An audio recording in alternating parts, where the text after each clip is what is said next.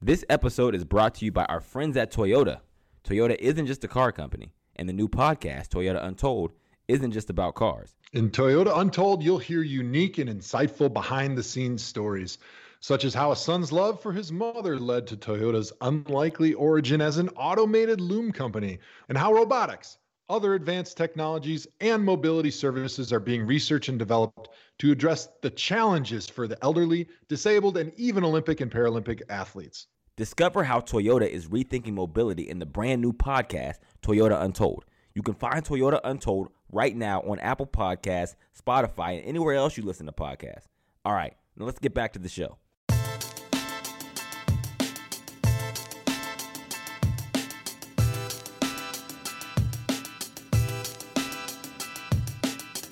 Welcome to this special ThomaHawk Show presented by Uninterrupted. We are recording right here live after the NFC and AFC championship games have concluded. It is damn near midnight on the East Coast, and apparently it is beer 30 in LA because I am watching my co host, the great Andrew Hawkins, pour himself a big, tall, delicious glass of Tito's vodka, and it looks like the Tito's, party this is Mountain Dew. To roll out there in the LA offices where us schlubs out in the East Coast and the Midwest sit here, put the kids to bed, and roll downstairs after our bedtime to record this amazing pod. Don't forget, follow us at ThomaHawk Show. Be sure to include the hashtag ThomaHawk. Make sure you rate us five stars, subscribe, and interact with us on social media. Hashtag ThomaHawk. What the heck did you think of those two games today, Hawk? I loved him. Now I'm in LA, and for those of you who aren't in LA and don't realize what LA is about, it's 1:30 in the middle of the day all the time. It's 1:30 p.m. all the time in LA. It's always sunny, 77 degrees. Mm-hmm. My kids were in the pool today. It was just a really good day. I was excited to watch football. Typically every single Sunday I'm in Bristol, Connecticut, ESPN, hosting my radio show, Operation Football, hosting Sports Center on Snapchat. Check us out. Follow us at Hawk on Snapchat, at Hawk on every social media page. Today I didn't have to go. The East Coast got 300 feet of snow, and I didn't want to get stuck on the East Coast, hmm. so I stayed. I called off of work. Hmm. My first time ever calling off of work in my life. You can't do that in the NFL. If you try to call off of work, they will cut you, and you won't be able to feed your family. So I called off of work this weekend. So I'm here in LA. So I got to sit back and just watch the games. They were two incredible games. We typically tape this podcast Monday morning. But since we had so much free time, the game ended. Our juices were still flowing. Mm. Adrenaline was still high. Mm. We said, you know what? Turn those damn mics on. We're dropping a ThomaHawk podcast right damn now. And that's what we're doing, Joe. I'm excited to talk about these games. I'm a genius. I'll explain that later. Mm. But yeah, it's just a bunch of juices flowing, and I'm excited about it. Mm-hmm. Yeah, so my feelings were sky high after that first game because I was cheering pretty hard for the the boy genius out there in LA for the Rams. Sean McVay, I've been a big fan because I love his offense. It's the Kyle Shanahan offense. Yes, My good buddy offense. Colt McCoy out there for the Washington Redskins. He was their starter this year after uh, Kirk Cousins left and Alex Smith broke his leg. Then Colt broke his leg. But anyways, Colt told me when Sean McVay took the job, and I was like real poo poo on this young guy taking the job. He's like, this guy is uh-huh. the smartest coach I've ever been around. He's going to do great things. Wow. And I thought he was just sucking him off because that's what you do a lot of times when your buddies get the coaching jobs and you start blowing them for whatever reason. I don't know. It's just human nature, right? You always think the coaches you're with are great. And so I'm like, there's no way this guy's going to be successful. I met him. I was really impressed right off the bat. And since I watched his offense, I've fallen in love with it. And I've been a big fan. So I was really excited when they won. As much as I like Drew Brees and the Saints and the stuff that they've done there, I was really happy for those guys in LA to get an opportunity to go out there. Andrew Whitworth, good buddy, left tackle.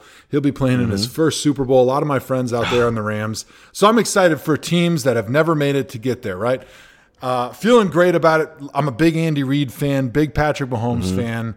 Obviously, I played with Mitchell Schwartz, right tackle for the Chiefs, so I was going to be so amped if the Chiefs Yeah. made it because I think Andy Reid's an amazing coach. Hasn't made enough Super Bowls. He's probably not a Hall of Famer unless he wins a Super Bowl. So I was cheering hard for them, and damn it, the fucking Patriots win again. Andrew My team, Hawkins and his New England Patriots somehow they look like shit all December, and they're able to go out and go into Kansas City and win that game and rip my heart out at the end in overtime. I know Yep. Hawk was dancing around what in his do. four sizes too tight New England Patriots jersey, and so he's got lots of juice tonight. And I'd love it if you tell the listeners all about what happened. Listen, this is what happened. The Patriots happened, right? They're great, and that's what this is like one of the rare instances where me and Joe don't agree with each other. He hates the Patriots. Mm. I am a former proud Patriot. I wore that jersey with pride. I put the man hours in. Me and my brothers went to battle every day in OTAs, and we hit that practice field with an intensity mm. that would make you want to slap your grandmother. Mm. So, that being said, the Patriot way is the Patriot way, and that is winning. And that's what they did today. The Patriots are, of all the conversation, think about the conversations we've had over the last year about this organization. The power struggle between Tom Brady, between Bill Belichick. We talked about, oh, is Tom too old? Oh, is Gronk going to retire? Oh, there's turmoil between Tom and Belichick. Everything is falling apart. The dynasty is over. And yet here we are not we, but them. Eight straight AFC title appearances. Tom has been to 13 in 17 years. They are now going to another Super Bowl. So say what you want about the Patriots. I get it, people that hate them. I understand that. I understand that you wanting something different. I understand wanting new storylines and not the same old story year after year. But at some point, we got to appreciate the greatness that is the New England Patriots and Tom Brady. And that's all I'm doing. That's all I'm saying. Yeah, well, hey, let me cut you off here because it's not Okay, that I don't ahead. appreciate them. I'm going to ramble. yeah, you, you're a I'm in a rambling. rambling mood, as you can tell. It's not the Mountain that- Dew is flowing. I don't appreciate the Patriots because honestly, I appreciate everything they do. I talk about them all the time, probably uh, annoying the listeners a lot because they do things the right way. You know, it may be hard on the players. They don't reward players for uh, playing well for them. They draft guys, Mm-hmm. they develop them, and they let them go somewhere else. They don't reward them with big contracts. But honestly, that's a really smart way to do it. They've been extremely good successful.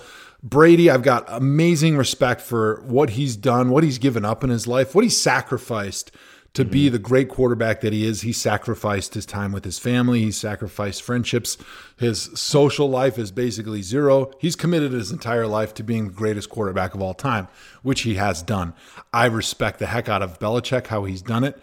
The reasons that I hate the Patriots are as follows. One, I'm jealous. They're amazing. Yes. They're always amazing. You gotta you gotta hate the team that's amazing. That always is kicking your ass. Yep. They always kicked our ass in Cleveland, except for maybe one time we beat them and we beat them good and it felt good. But usually they kicked our ass. Yeah. But I'm also sort of happy that they're in the Super Bowl because it gives me a team to cheer against. They're like the New York Yankees of the football football world. In the NFL, they're the team that always wins, that always has the great quarterback, and that's easy to cheer against because of how great they are and because of how they do it and how consistently they do it. So, mm-hmm. although I respect them, I still like to hate them. Yep. That's I, all I there can, is. I can get that. I understand it. That's sports. That's why we love sports. Yeah, that's why we love it. Honestly, the biggest reason I was rooting for the Patriots is because back in August we get an email E ESPN commentators and analysts, and they say make it. your Super Bowl predictions and then predict who wins the Super Bowl. So the two teams that I picked to appear in the Super Bowl way back in August Hmm. were the Los Angeles Rams and the New England Patriots. There were like four other people who picked those teams. Let me spell them out to you. One was uh, Stephania Bell, who I'm not familiar with, except through this poll. And in that, I started looking at her, she's a nice brilliant. I'm so happy I was introduced to her through this poll because all of her takes are fire. Right, so that's one. So she's the other one- anti-Nat. The she's the anti nat fire takes. The next person was Trey Wingo, a guy that I've watched on ESPN since Trey's I was the a kid. So already I knew I was in good company, right? Joe talks to Trey Wingo a lot on the Wingo and Golic show. So those guys are friends. So now we're friends through Joe, a mutual friend, one degree of separation. The next three guys were if you told me, hey, pick three guys who rival your career as a football player that you feel like you're on the same pace with and like things you've accomplished in life and the way people regard you and and uh, talk about you and like in the, in the public basically about who you are and your reputation these would be the three players that I picked. The other three guys at ESPN that picked it were Jeff Saturday, Super Bowl winner, probably Hall of Famer, right? Remind you of myself. Charles Woodson, another guy whose career is like it's uncanny how similar we are and the things we've accomplished. And the last guy is Randy Moss, and all people do is compare me to Randy Moss in my entire career. So it makes so much sense that all these people pick the same teams, and here I am looking like a genius. And the negotiations for being a commentator that we talked about last week just went up by three million dollars Mm. a year, just by that because it shows how really smart I am as an analyst. Joe, your thoughts? Well, I already knew how smart you were, and uh, I was cheering Yeah. against the Saints. Although, if you do remember, way back in the spring, I did pick the Saints to be in the Super Bowl. I actually think I picked the Saints, and I forget who I picked in the AFC. But Well, you know uh, what's funny? Yeah, go ahead. but and not not to cut you off, but I'm going to cut you off. Mm-hmm. And I wasn't going to put this part on there, but you know we're transparent with our listeners with the Mm-hmm. Tom of Flock. I also picked the Saints. Um, when we asked who was going to pick this to make the Super Bowl on this show, I picked the Saints and the Patriots. So I really couldn't lose either way. Yeah. Um, and that's how you had your bet, ladies and gentlemen. No, a, a great point there. Uh, that's what Thanks. veteran um, NFL analysts do. They they pick a Yes. shitload of teams to win, and in the end, they can always say, "See, I was right. I picked them way back. Roll the tape. Roll, roll it back. No, not that one. The, the other tape. The one where I was right about who I picked." Oh, but hey, tell me about this ThomaHawk LA watch party. Yeah, so essentially, once we made the decision to record the podcast tonight, it was Nat. She was like, "Yo, I am rolling up hella mistletoe. Um, you guys should meet us at the studio in LA." And I'm like, "Okay, cool." And so we came out here. We watched the second half of the Chiefs Patriots game.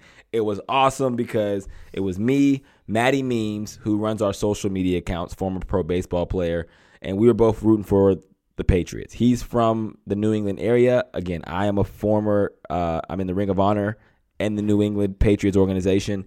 And also, I picked them, so I was rooting for them. And then Nat and Never Scored a TD, our producer, they were both rooting for Patrick Mahomes and the Chiefs. So it was like a nice little thing we got going. We were talking smack. Ultimately, I prevailed, which usually happens. Um, but it was cool. The, the, my favorite part about this game was the Chiefs go down and score at the end of the game. Now, the first half was a little slow. Second half got a little more lively. Mahomes got into it a little bit. Um, but the Patriots took a lead. The Chiefs go down and score with two minutes left. They're now up, what is it, 31 to 28? Or was it 28 to 24? Whatever it was, they went up. There was two minutes left on the clock, and I said, There's two minutes left on the clock. That's a Tom Brady quarter. That's too much time. He goes down and scores and leaves 39 seconds on the clock. Now, typically, when Tom Brady does that, the other quarterbacks aren't good enough to go down there and score. The other quarterbacks aren't good enough to go down there and really pose any real threat, with the exception of maybe three or four over the course of Tom's career. I felt like Patrick Mahomes like put the stamp of like confirmation on who he is as a quarterback, all the conversation around him, all the hype around him, because that 39 seconds, he marched right down and scored to take it into overtime. And I felt like it showed a lot about him that not only to, you know, the people who just were fans of Patrick Mahomes as a person, but as a player, like he is a guy that doesn't back down from situations. And just as you can't leave time on the board for Tom Brady, you can't leave time on the board for Patrick Mahomes. So again, we all know this. There's talk of him getting a $200 million contract in the near future. He is a guy that I feel like we're going to see in this situation a lot over the next 10 to 15 years because, again, he's not only talented, but he has the moxie, he has the it factor. You know, Zerm had a really good question before we started recording the pod that I would love to hear Zerm tee up again for Hawk to uh, hit out of the park because I think Hawk, you had some interesting insight on it. Yeah, my question was watching that final drive in overtime by the Patriots, and that's obviously something they do a lot and are really good at. But all those, thir- th- I believe it was three straight third and longs Kansas City got the Patriots into, and I think there were two catches by Edelman over the middle and one to Gronk over the middle. And my question to Hawk was, what what was the coverage that Kansas City was running, and was there anything else they could have done to try and take away what felt like just a quick like inside move by both Gronk and Edelman catching the ball first down, and they moved the chains? Because I was losing my mind over here. Yeah, you know, I was wa- I wasn't like giving it the whole analyst, you know, Dan Orlovsky with the laser pointer kind of watch. I was like more fan jumping around and just happy. But from from what I gather, it, it looked like a lot of man to man on Julian Edelman, right, or two man or whatever it looks like. But they have to get pressure on Tom Brady. You kind of have to make a choice to say, hey, are we going to let Tom Brady have time and put more people in the coverage? and try to take that away? Does that work? Or are we going to try to pressure him and not give him all day to throw and hope that he makes an errant pass or hope that a drop pass happens? It's like pick your poison. Either one of them doesn't really work with Tom because if you pressure him, you leave guys one on one, he gets the ball out quick, he makes an accurate throw. If you leave guys back, if you give him all day, he doesn't care. He'll throw it to the left tackle if he's eligible for a big game because he's that surgical with it. So it's really a pick your poison, man. And unfortunately, Edelman clutch down the stretch. Gronk clutch down the stretch. Those are guys who are making big catches. We watched Cordarrelle Patterson make some drops actually on that drive. And to be honest, I feel like Tom was only throwing to him to keep them honest for the plays when it was crucial and he had to go to the other guys. And they, they score big. And over the middle, it's tough to double team guys in the middle of the field. Like it's already kind of a natural double team for a slot receiver if because two way go and your your your space is condensed. Like on the outside, it's just you and the guy on the outside, which is why Gronk can just line up one on one, boom, just throw it to me, I'm gonna catch it. Um, but in the middle, it's hard to double team guys. But yeah, I mean, there really isn't a right answer for that, right? Because Tom, again, he'll throw it to a running back, he'll throw it to a tight end, he'll throw it to a receiver, he'll throw it to a slot, he'll throw it to whoever is open and you know gives him the best chance. And he's just a guy who can accurately make those throws. I really like listening to Tony Romo as a color guy. Him and um, Jim Nantz are the best team right now, in my opinion, out there. And uh, Tony Romo does a really good job talking about the pre snap stuff. And one of the things that everybody in the league really does, but the Patriots have done it the best. And you saw it over and over in this game was where they'll get matchups where they'll put somebody in the backfield and they'll motion them out or they'll motion somebody across the formation to give Tom and to give really everybody out there a, a pre-snap read of what the coverage is that the defense is trying to give them. And so a lot of times, like Zerm was asking, is you'll you'll see when the guy in the backfield motions out and everybody on the defense just kind of shifts over. You know it's going to be some type of zone coverage. Whereas if everyone stands still but one person runs with them, you know it's kind of a man coverage. And so everybody out there, for the most part, that is uh, an eligible receiver now pretty much knows who's going to get the football, where it's going to go based on the route concept. Because if mm-hmm. it's man to man, Tom's thinking, okay, here's my Eric Berry versus Gronk. And I know that if I throw a rebound, Gronk's going to catch it 75 or 80% of the time. So he's going to be right. my first read. And so unless he gets doubled and they're rolling the safety over there, I'm going to go to Gronk. Now, if the safety rolls over there, then the second option knows, okay, now I'm the guy that's the next best matchup and he's going to come to me. If if you see the the defense pre-snap just kind of shift and kind of move uh, in unison, then it's some type of zone coverage. And then you got all these little small slot receivers who are going to find those uh, underneath holes in the zone defense and everybody kind of knows where the ball is going to go. So the precision with which the Patriots operate with their pre-snap movements and then how everybody on the offense knows exactly where the ball is going to go, where the holes in the mm-hmm. defense are, where the matchups are that week that they like the best, and what that order is. All right, what's the first best matchup and the second and then the third and on down the line and the way that they're able to replicate that each play moving their themselves down the field is impressive to watch. And even though I always like to cheer against the Patriots, it is amazing how consistently they can operate basically mm. by doing the same things. I mean, their their offense is always game plan specific. But for the most part, the concepts are the same from week to week. They're just extraordinary at executing them. Yeah, I mean, and that's what makes them special, man. Like every, coming into this game, people were like, "Oh man, the Chiefs, the Chiefs." I just didn't think and this is just me being completely honest. I didn't. I thought that the New England Patriots, after they played the Chiefs early on in the season, and they played them tough, and they won the game. The Chiefs did. I mean, the the Patriots did.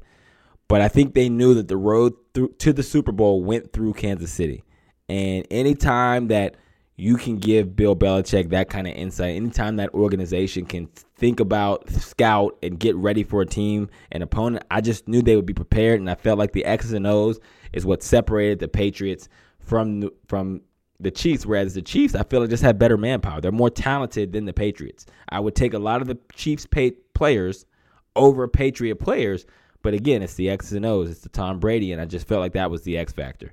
Joe, tell me this: mm. the Patriots are now going to the Super Bowl, which means these former Browns are now in the running to get a Super Bowl ring. Are you Ooh. ready? Brian Hoyer, the Destroyer. Oh, a tomahawk favorite a tomahawk mm-hmm. fave and forever my goat. I don't care who you are. That is the greatest quarterback of all time when it comes to my book. Another former Brown, Danny Shelton. Oh, is on pace mm. to get a Super Bowl win, mm. Joe. Mm. Jason McCourty. Was it Jason or Devin that played for Jason. Jason? Yeah, Jason McCourty. Although a short stint, he's still a Cleveland Brown. Nonetheless, he is on pace to get a Super Bowl win. And last but not least, Josh Gordon. If the Patriots win the Super Bowl, Josh Gordon will get a Super Bowl ring. Joe, give me your thoughts. Is that a fact that Josh Gordon would get a Super Bowl ring? He's not on the team anymore, right? Absolutely. Uh, you have to be on the team. I think it's eight games. If you're on this roster for eight games, and Is that the like, rule? I think that's the rule. That's the rule. I think it's eight games. Well, that would be interesting. automatically entitled to a Super Bowl. That would be very interesting. Obviously, he was the talk of the early part of the season there until his latest suspension, and we probably will never see Josh Gordon playing in the NFL again. So, um, if he got a Super said that Bowl before. ring, I know we have, but this one just seems so much more final. I mean, how many years is he suspended at this point? He's already been suspended for like years, and now it's. I feel like it just doubles, right? It's like a double down every time he gets suspended again. So, uh, I'm really I'm blown away by that answer that you just gave me because I had no Yeah. idea that Josh Gordon potentially could be getting a Super Bowl ring. The question is, does he do the White House visit? Is he is he invited? Not not does he decide to go, but what do you mean, is he he invited? invited? Like you're on the team for eight games, but then you get Uh-huh. suspended and cut. Do you still get to go to the Super Bowl or the White House party if you win the Super Bowl? Ah, that's a good question. I think it'll be all right. I don't know. yeah. I don't know. They probably don't invite him. Maybe. It doesn't matter. He has the ring. That's all that really matters. All right, he gets the the ring, ring. Joe. Okay. It's the ring.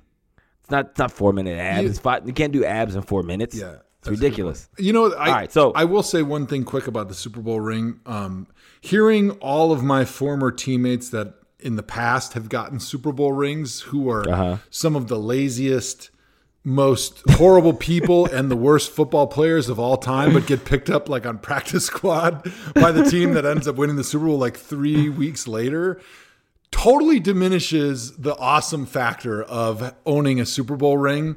And there was one of my teammates, he was an offensive lineman, he was with us in training camp, and then he got picked up by the Seahawks, and he was on the Seahawks when they won the Super Bowl for like a couple weeks. Then he got cut.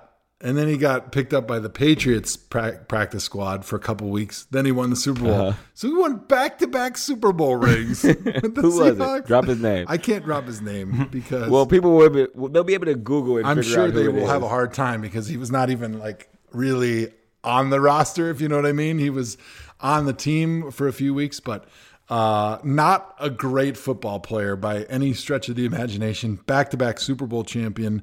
And so after that happened, I was really like, you know what? I have dedicated my life to my craft of being an offensive lineman, and I've given everything I possibly can to win a Super Bowl, and all I get is one in 15, 0 and 16, 4 and 12s, and then this motherfucker's got back-to-back Super Bowl rings. He's going to be walking around when he's 60, wearing one on each hand, telling everybody he's a Super Bowl champion. And what do I have to Super show Bowl for it? champion. Nothing. Nothing except an incredible podcast, number one Yes. podcast in Ohio. That is true. Found on everywhere you listen to podcasts. That's a- Make sure you subscribe, rate st- five stars.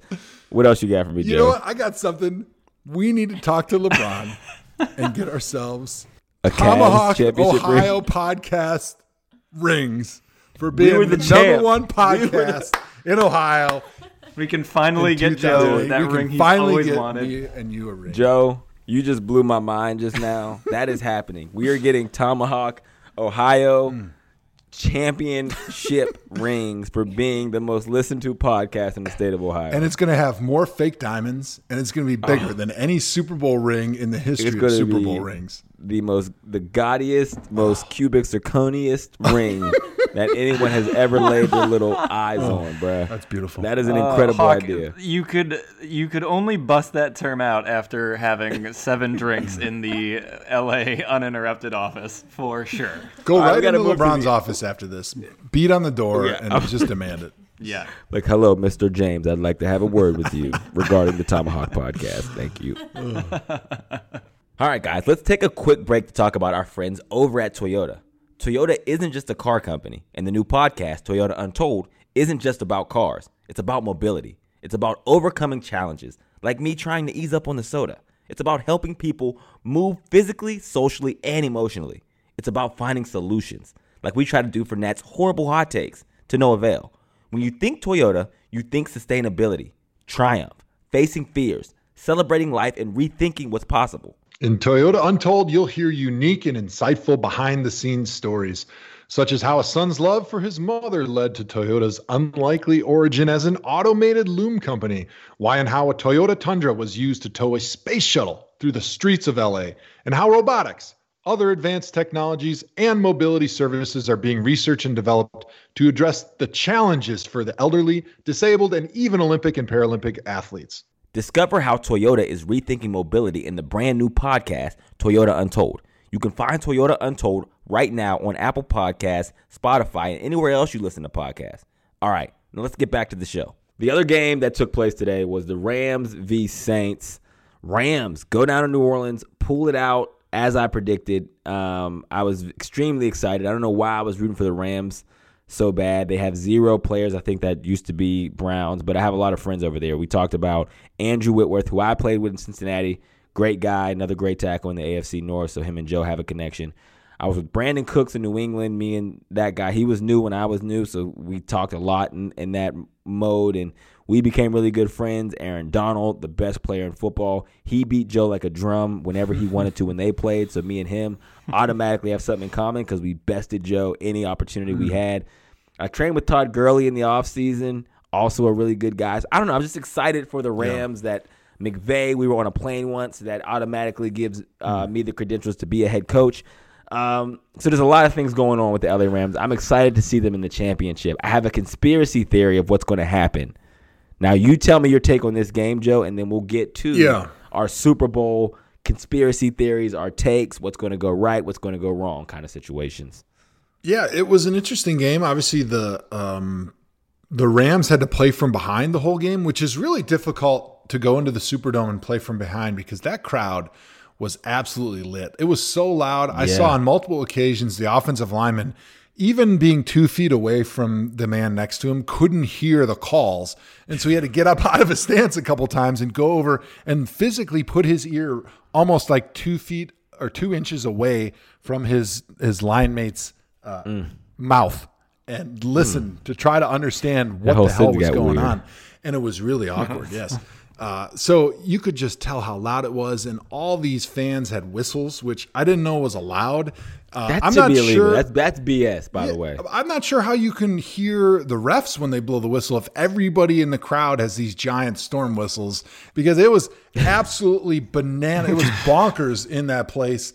And I'm surprised. I give the Rams a lot of credit for being able to come back in that environment when it's so loud, the crowd is so so much behind the home team, and they're playing in a game where they're not able to use their running game as they usually do, which sets up those big play action. Because when you're playing from behind, it's a lot of times the defense gives you a lot of those running game uh, easy runs, and you don't get as much sell as you usually do on the play action to get separation between the linebackers and the secondary. So they did it like the old school NFL way, where Jared Goff is just standing in the pocket and he's throwing a lot of passes and he's looking like Tom Brady. They're not running those wide zones, those wide zone play action stuffs that they they usually like to feature. Um, So that that was really interesting, and I give them a lot of credit for being a little bit different than they usually are to be able to come back in that game and win it with a little help from the officials. With a little help from the officials. And that was the, probably one of the biggest missed calls in NFL history. That was pretty bad. But I'm all for it because, because it happens, and especially since it happens to the Browns every week through the regular season, and nobody gives a damn. So I'm not crying for anybody because if we got all the missed calls that they gave us during the year, we would have been in the playoffs and probably on our way to the Super Bowl as well. Now, now that the homerism is out of me, let's talk about some other things in this football game. My favorite part of this game, Joe, Marcus Peters. We remember the press conference he had after the first time they played, where he told Coach Sean Payton to keep that same energy when I see you again, fam. it's going down. We're gonna get some gumbo together. And I felt like gumbo was actually a code word for something else that was like not as endearing as it sounded, uh, just with plain sight on, but I couldn't quite figure it out. I'm not cool enough too. But after this game, the Rams won, and Marcus Peters, I guess, rushed Sean Payton to go talk his smack. Sean hmm. Payton was with the shits as well, and they hmm. got into like a little spat after Really? the game. Yeah, and it was like, yo, the, I I don't know, but there's a trend of player coach beef going on. That where players are beefing with coaches. You got Peters, you Yeah. got Payton, you got Baker, you got Hue, and I'm just saying I'm here for it. That's all I'm saying. That's all I really hmm. got for you. Yeah, did It you see Eli Apple. In that game also went over Yeah, to Sean McVay. McVay and was talking mad Mm-hmm. shit. And here's the way I, what my take on talking shit to the coaches. I, I like it because it's kind of fun and it's funny to me, but it's also not a fair fight. Like first No. of all, obviously physically, you got one, if there was a fight, the player would absolutely destroy the coach. So we can put that aside. But at the same time, the coach can't really go back at the player, right? If two players are beefing, the players can get up each other's faces. You can do a little pushing and shoving before a flag is called, right? But if a coach in the middle of the game like throws his play sheet down and tries to get up into some player's face, first of all, he's going to look like a jackass. Second of all, the ref's probably going to throw a flag much quicker on a coach than he is a player. So it's kind of the low hanging fruit, and it's kind of not fair for a player to go up and start mm. talking smack to a coach because a coach really can't do anything. He's just got to sit there and take it. So uh, until a coach has some method of being able to fight back other than just calling better plays, I, I really don't I'll show really you say it's third and much- eight. Yeah, I, I don't really say it's much of a fair fight. Uh, but I do kind of like it. It makes me laugh a little bit when those guys go right up to the coaches. What I would love to see in the Super Bowl is Marcus Peters go right over to Bill Belichick and start talking smack to see what Oh, Belichick that's- would do because I feel like Belichick wouldn't take it. That's another player beef. You don't remember the Adam Thielen Bill Belichick beef earlier? Yeah, I do, but I would love to see it again. Like I oh, love Oh, okay. that stuff secretly. So Joe, you've never been like smack talked by a coach before in the NFL. I can't ever remember it. I never involved in myself in smack talking really ever. Like I said, the only guy I ever smack talked with was Kiko Alonso, but it was like one of those where, you know, I think we talked about this before, but the only time I ever have road rage is when somebody cuts me off and then gets mad at me like I was in the wrong.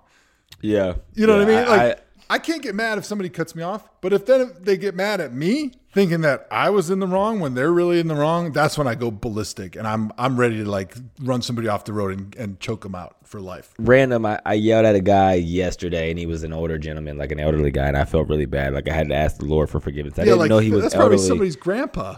but I like beeped and I was like, "Yo, get the like." And I looked. I'm like, "Oh man, I'm an a hole. That's gonna be me. Somebody's gonna be cussing me out Well, when I'm that gentleman's age." your poor old grandpa, like he's just trying Yeah, I to go know, see man. his I kids' really, basketball. really game. He's just trying to go see Austin's basketball game, I and this is his only way to get there. And you got some 34 year old jackass. How old are you? Yeah, 34. I'm 32, man. 32 year old jackass who thinks he's a big NFL media mogul who can just run people off the road with his big Rolls Royce because he's all important and rich. It was a Think of, Bentley, think of the but little yeah. people, man.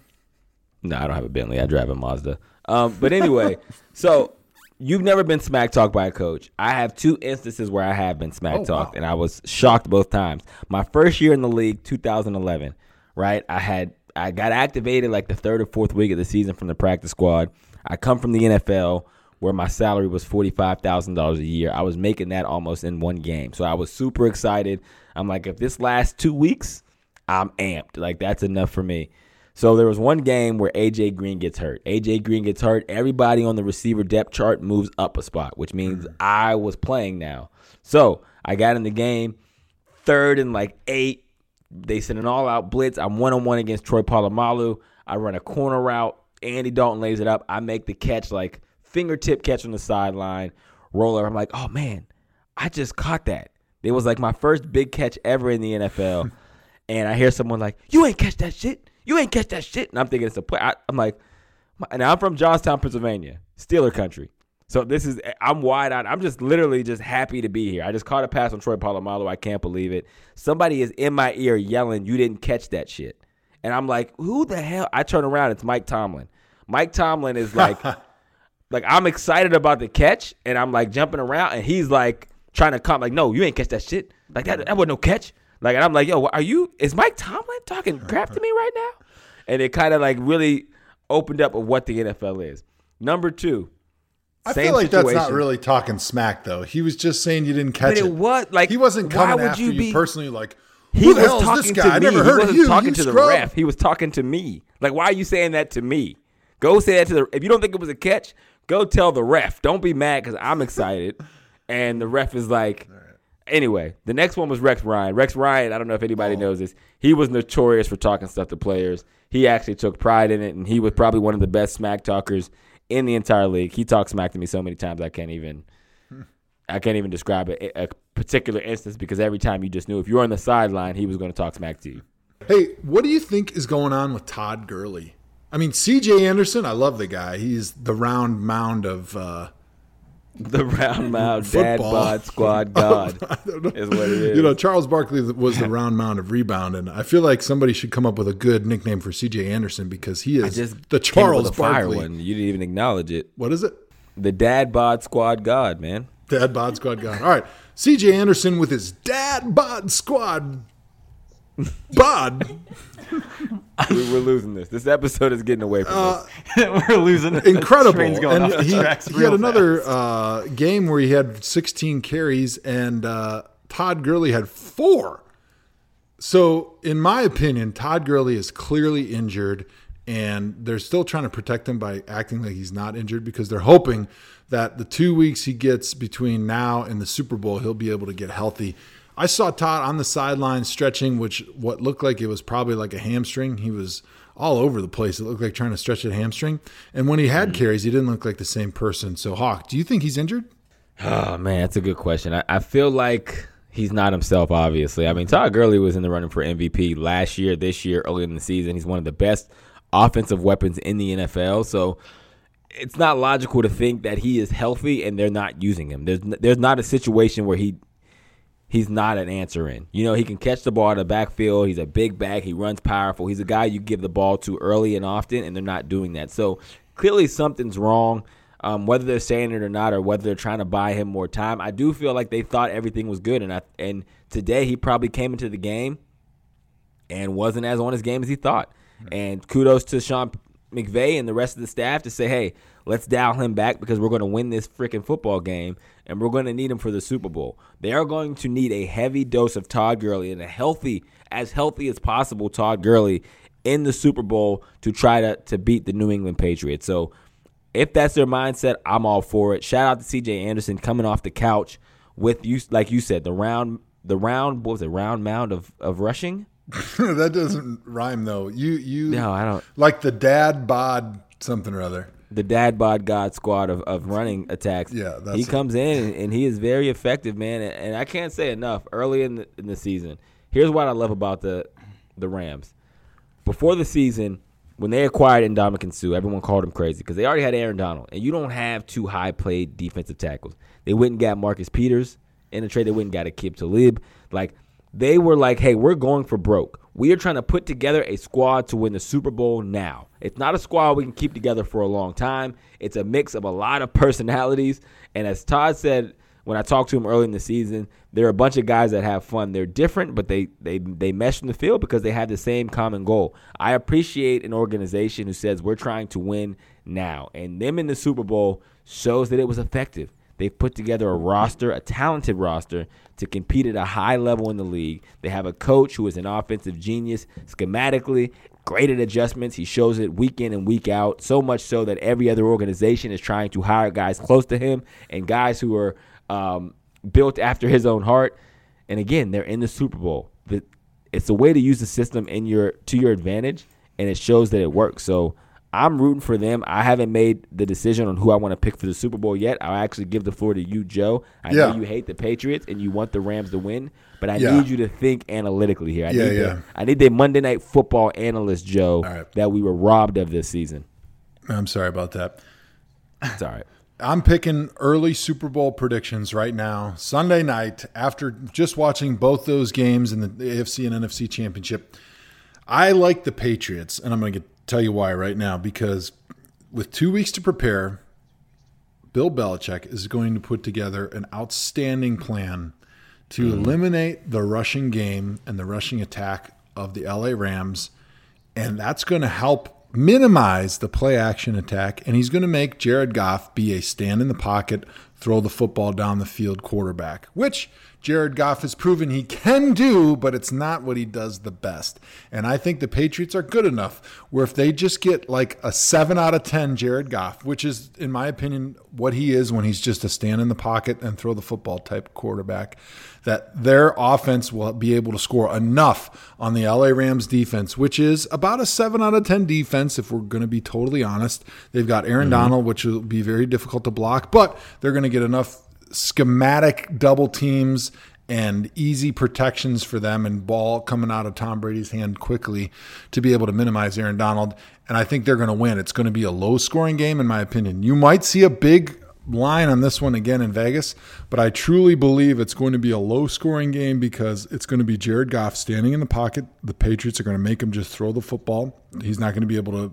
Uh, specialize in a lot of that play action stuff that he does really well. They're not going to be able to run the football. Those are the things that the Patriots are going to take away because the Patriots are game plan specific. They're always going to try to take away the things that you do best and make you beat them with the things that you're second or third best at.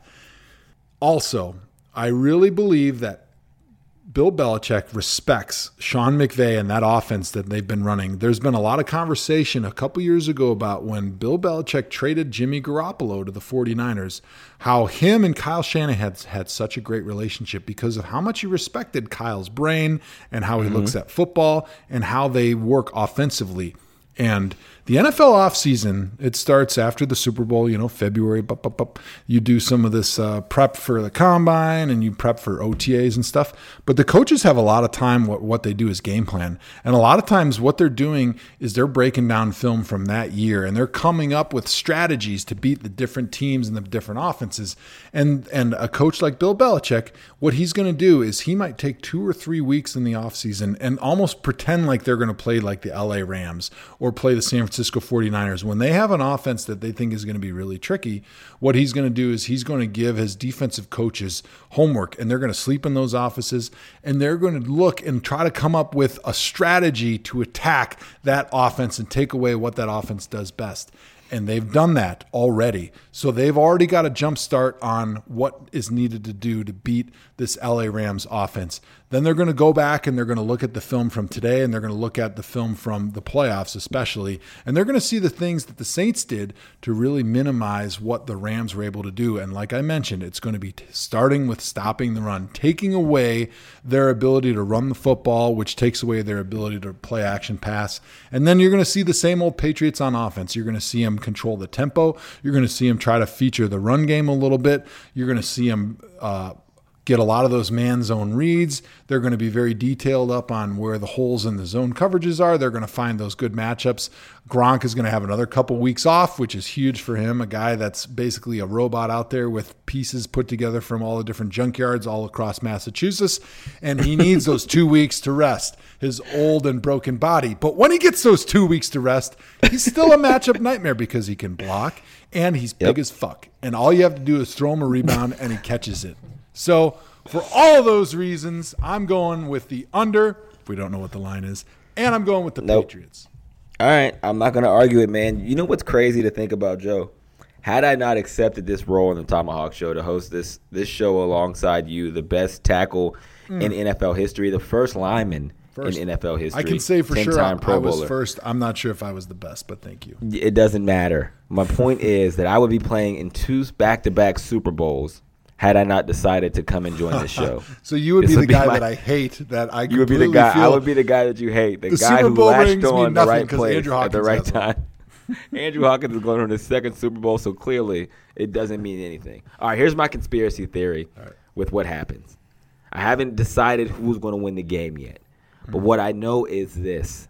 When did the Tom Brady dynasty start? The Tom Brady New England Patriot dynasty against what team? Uh, the St. Louis Rams the St. Louis Rams. This is the same organization that the Patriots, Tom Brady, Bill Belichick dynasty was born against. My conspiracy theory is this. They are playing the Rams again in the Super Bowl since those beginning battles. Hmm. Is this how you reverse? It wouldn't be a curse because they're winning so much. It's a curse for everyone else in the league. It's up to the Rams to knock the Patriots off in order to reverse this dynasty and reset history back to normal. And normal is not the Patriots being better than everybody for such a long period of time. So I'm, I'm still sitting with it. I'm still trying to figure out exactly what's going to happen. I have tarot cards. I'm going to get my palm read next week. Um, and we're going to get to the bottom of it. But there's just some, some spookiness going on here. I'm not typically a, a conspiracy theorist, but uh, me and Nat have been partaking in the mistletoe activities, if you know what I'm saying, um, the rolling of them, and not just the the traditional. Things are going wild here. That's not- I really didn't don't know where I what the hell you're with that. talking about. Me right now. either. I, I was trying to get like You're rolling mistletoe. I, I don't know. I know Nat on. has a I lot of experience from her Cheech and Chong days rolling things up. That's what. That's what I was I didn't know you to put mistletoe in those things. It's things are going haywire here in LA. Nat will roll you. She'll put anything in a roll. yeah. She'll roll up anything and smoke it. If Let's it's just put it green, that way. She's been she very desperate. Smoke it. You guys Sorry to Nat's parents, who I know listen to every episode. We apologize. These are all jokes. Nat would never. All she does is edit podcasts.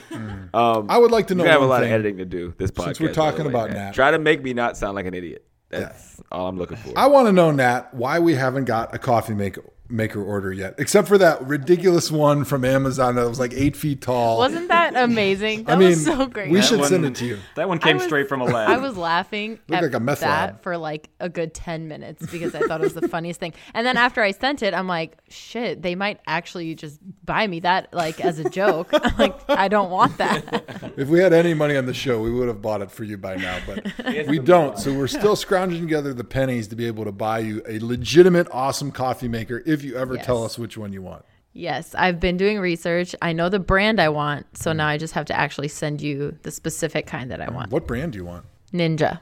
Ninja. Oh, I like Mm. it. Yeah. So, hey, while Nat's on, I do have a question for her again. I want to hear a Shoot it. story because I know Nat's a big influencer and she hangs out with all the big Oh NBA God. celebrities. She she goes on blind dates with NBA guys all the time. Jeez, no, I don't. I do not. That was your date at the beginning of the season. Don't try to hide it it. was someone who played for the Clippers. We finally figured it out. We figured it out. It was a Clippers player.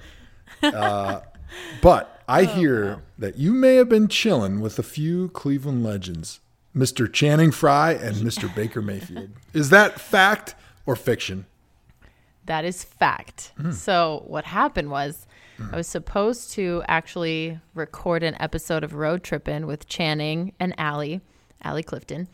And that Toledo Rocket, by the way. Allie Clifton and I went to school together. Not to interrupt, but continue. I've heard that 10 out of 10 times that Allie Clifton's name Every has time up you around drop a name, I'm dropping a Toledo Rocket.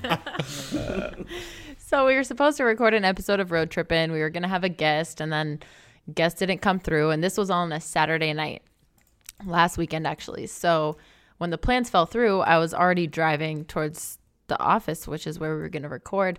And Allie calls me. Well, Channing calls through Allie's phone and is like, "Nat, sorry, we have some really bad news. Like our guest XYZ could not make it, and we feel so bad that you had to drive to the office. So come out with us. We're gonna get you drinks. Hmm. I'm like, okay, cool. So I went. I went to whatever hotel they were staying at. And then we went to some restaurant. And this was when the Rams were playing last weekend. And so it was packed in there. And as we're walking in to the left is Baker Mayfield sitting there with like his friends or whoever he was with. And I didn't even know it was him because I didn't look. It was Hue Jackson. How insane would that be if that was you? oh my oh, God. Oh, god. I would have lost my shit. So he had glasses on and he had a hat on backwards, and his beard is like longer than it was a month ago. So I didn't even recognize him. Hmm. And then once our food started coming, someone comes out of the bathroom and comes right up to Channing and like shakes his hand. And it's Baker, and they start talking for like five minutes. And I'm just kind of sitting there looking at him like, oh my God, it's Baker Mayfield. Like, we talk about you on a weekly basis. I know all about you, even though I don't know you. And Did yeah, you did you plug the ThomaHawk? Did you say, "Hey Baker, can't wait to have you back on the ThomaHawk for round three? I did. I totally did, obviously. You are lying, obviously. Yeah, You know what, Nat? This is I don't I don't need you to patronize this show. Okay, you can either make this show or you can not make this show. To use a Diddy reference, All right, so we're gonna have Nat, Baker did on at Super Bowl. Nat, did you did you secure that interview for us? Did I what? Did you secure a, a Super Bowl interview with Baker? I did my best, but I'm not gonna guarantee anything because if I do and then he doesn't come through, you guys are gonna get mad at me. So That's true. Very true. Yeah, someone will be fired. Okay, so Baker's on, guaranteed. It's a lock. Nat secured that for us. What else we talking here, Joe? I feel like we talked about both games. Yeah, we're we, gonna we make pretty Super much Bowl covered everything. Um, I think the only important things left are make sure that you guys call in to the voicemail line and leave us a voicemail. Thursday's show is going to feature all those awesome voicemails. So make Yes. sure you guys pour yourself another Tito's. You have another couple Mm. beers, maybe Sierra Nevada if you're in California. If you're in Cleveland, you have another Great Lakes beer. If you're uh, in what Colorado, do they drink fat tires out there? I think Yeah, out in, Molson. Uh, in uh, Canada, you're drinking Molson's and it's minus Yep. 35 degrees out there. But, anyways, get yourself nice and tuned up. Call that voicemail line. Leave us something memorable. Make the show for us so that we can get paid and you can be funny and then everyone is happy. Yes, Joe. Tell me this. I seen a tweet that had you in a hockey uniform. What the hell is going on? So, the wonderful Cleveland Monsters, which is the hockey minor league team in Cleveland, they did a Cleveland sports celebrity, or I don't know what it exactly was called, but some type of uh, Cleveland sport legends night. And they asked me to do a bobblehead. So they did a bobblehead of me wearing a hockey outfit and they did you know 10,000 of those giveaways. So I'm trying to get my hands on a few, and I would love to send it to all my friends on the ThomaHawk Show, uh, but I haven't even seen them yet, other than the photo. Joe, I don't even have your 73 beer. Oh, you don't, but you have his bobblehead on your desk. So I'm going to bring some when we go to the Super Bowl, and we can all crack them together on the show at the Super Bowl. Life will be good. So Joe just dropped some breaking news. We will be at the Super Bowl again this year. We are going to be doing the ThomaHawk live from Radio Row at the Super Bowl. Patriots, Rams. Hopefully, we get some players on. I'm trying to get an exclusive interview with one of the guys. Maybe Aaron Donald. Maybe Tom Brady. Maybe Belichick wants to come on. Everybody's kind of knocking our door down to get on the ThomaHawk show because last year we were such a hit on Radio Row that it's all anyone was talking about. so we'll be in Atlanta this year. Zerm is coming down in a party bus. He's bringing 50,000 Cleveland fans. They're going to be at the Waldorf Hotel, all sponsored by Zerm out of his own pocket. And the re, the Yep. Rebuild podcast, they are funding all of that. with that big budget. and if yes, they absolutely. don't come through, feel free to block them or wherever you listen to podcasts. that is a legit deal, and everyone's talking about it. All right, what else we got, Joe? I- I- Yeah, that's so obviously jokes. We, we should wrap this up, but Rebuild. before that, I would like to say that uh, although the Patriots won and I was sad, I did get a little laugh after the game. I'm not sure if you guys caught it, but Tom Brady was interviewed and he did drop an f bomb. And he was kind of scatterbrained because I think he was so excited. It was the most excited that I've seen Brady after a game, other than maybe the Super Bowl. But even after Super Bowl wins, I feel like he acts relieved instead of excited. So it was cool for me, for a guy that's been to the Super Bowl so many times, to still see him get excited. One of the things mm-hmm. that I've always disliked about the Patriots is how they they look relieved when they win and they look angry when they lose. So there's almost no Right. joy in anything they do. And I think that's part of the criticism that they get across the league is that they put so much pressure on themselves and they make their lives so miserable that they hate losing more than they enjoy winning. And so there's hmm. no happiness when they win. But Brady looked legitimately happy after that game. And at one point, he was having a hard time remembering the question. And he was having a hard time answering because he was just so caught up with the emotion. And then he just turned to the camera and said, I don't know, I'm tired. But it wasn't a I'm tired because I just played a football game. It was like a I'm tired because I'm 41 years old and it's after my bedtime and I just don't have that Right. much energy anymore. Like and so that kind of made me laugh. arthritis is acting up. I need to get I need to go and get a couple of leave and go lay in bed in an Epsom salt bath. Joe, if if Tom Brady wins his sixth Super Bowl title, where do you rank him all time athletes wise? I mean, in any sport, like the Michael Jordans of the world, Yeah. The Michael Phelps of the world, the Serena Williams of the world, the Well, you know all time athletes. Where do you rank them? always, always difficult. Um, clearly, in my opinion, the best football player of all time, um, how many Super Bowl appearances, how many wins. I mean, how much more dominant do you have to be to be considered the greatest football player ever? Certainly, mm-hmm. Jim Brown, the greatest, maybe non quarterback of all time. But mm-hmm. Brady playing the most important position in sports, playing it better than anybody in history. I would say he's easily a top three all time American athletes. Mm. Probably number one, Jordan, him, LeBron. Like maybe if you go back and you start talking about like Wilt Chamberlain, but it's hard for me to compare guys like that because, first of all, I never saw him play. Second right. of all, I mean, maybe Kareem Abdul. Like there, there's some other guys in basketball that it's really a, a challenge to compare. But I think Brady probably has the edge just because in football, that quarterback position is just so much more important than any other position, even in basketball, where one player makes a difference of uh, your team sucking ass and going to the, the finals, as the Cleveland Cavaliers know based yes, on what happened when they had LeBron. And now that they don't have LeBron, they suck ass.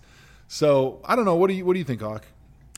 Yeah, I'm, I'm, i think you're right on pace, man. I think it's between him, LeBron, and, and MJ. If he wins the sixth title, I mean, football. Obviously, I'm a little biased because I'm a football player, and I just know how difficult it is to be able to accomplish that in the modern day football age. Like, not to diminish anything anyone else did, but Bill Russell was playing against plumbers. He was a very good player, but he was.